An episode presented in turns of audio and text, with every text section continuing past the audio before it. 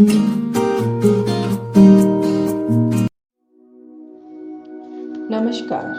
मैं अनुजा, आप सभी के सम्मुख एक कविता प्रस्तुत करने जा रही हूँ, जिसका शीर्षक है, क्या कभी सोचा है किसी ने?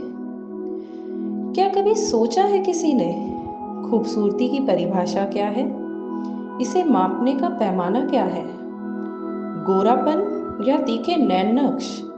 दिलों की खूबसूरती ज़रूरी है या आईने में दिखता दिलकश अक्स? कभी सोचा है किसी ने क्या होती है खूबसूरती की परिभाषा? क्यों गोरा होता है सबकी पसंद और काले के हिस्से आती है गहरी निराशा?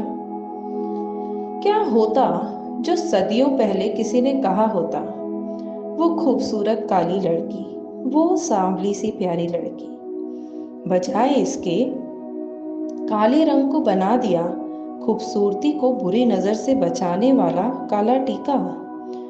क्यों हर बार गोरे के आगे काला पड़ जाता है फीका? कब समझेगा ये समाज? उस ईश्वर की बनाई हर चीज़ या तो खूबसूरत होती है या बहुत खूबसूरत।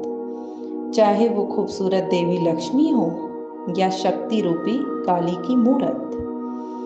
कभी सोचा नहीं तो सोचना ज़रूर। कभी सोचा नहीं तो सोचना ज़रूर। मैं आशा करती हूँ आप सभी को मेरी ये कविता पसंद आएगी और आप इसे ढेर सारा प्यार देंगे। धन्यवाद।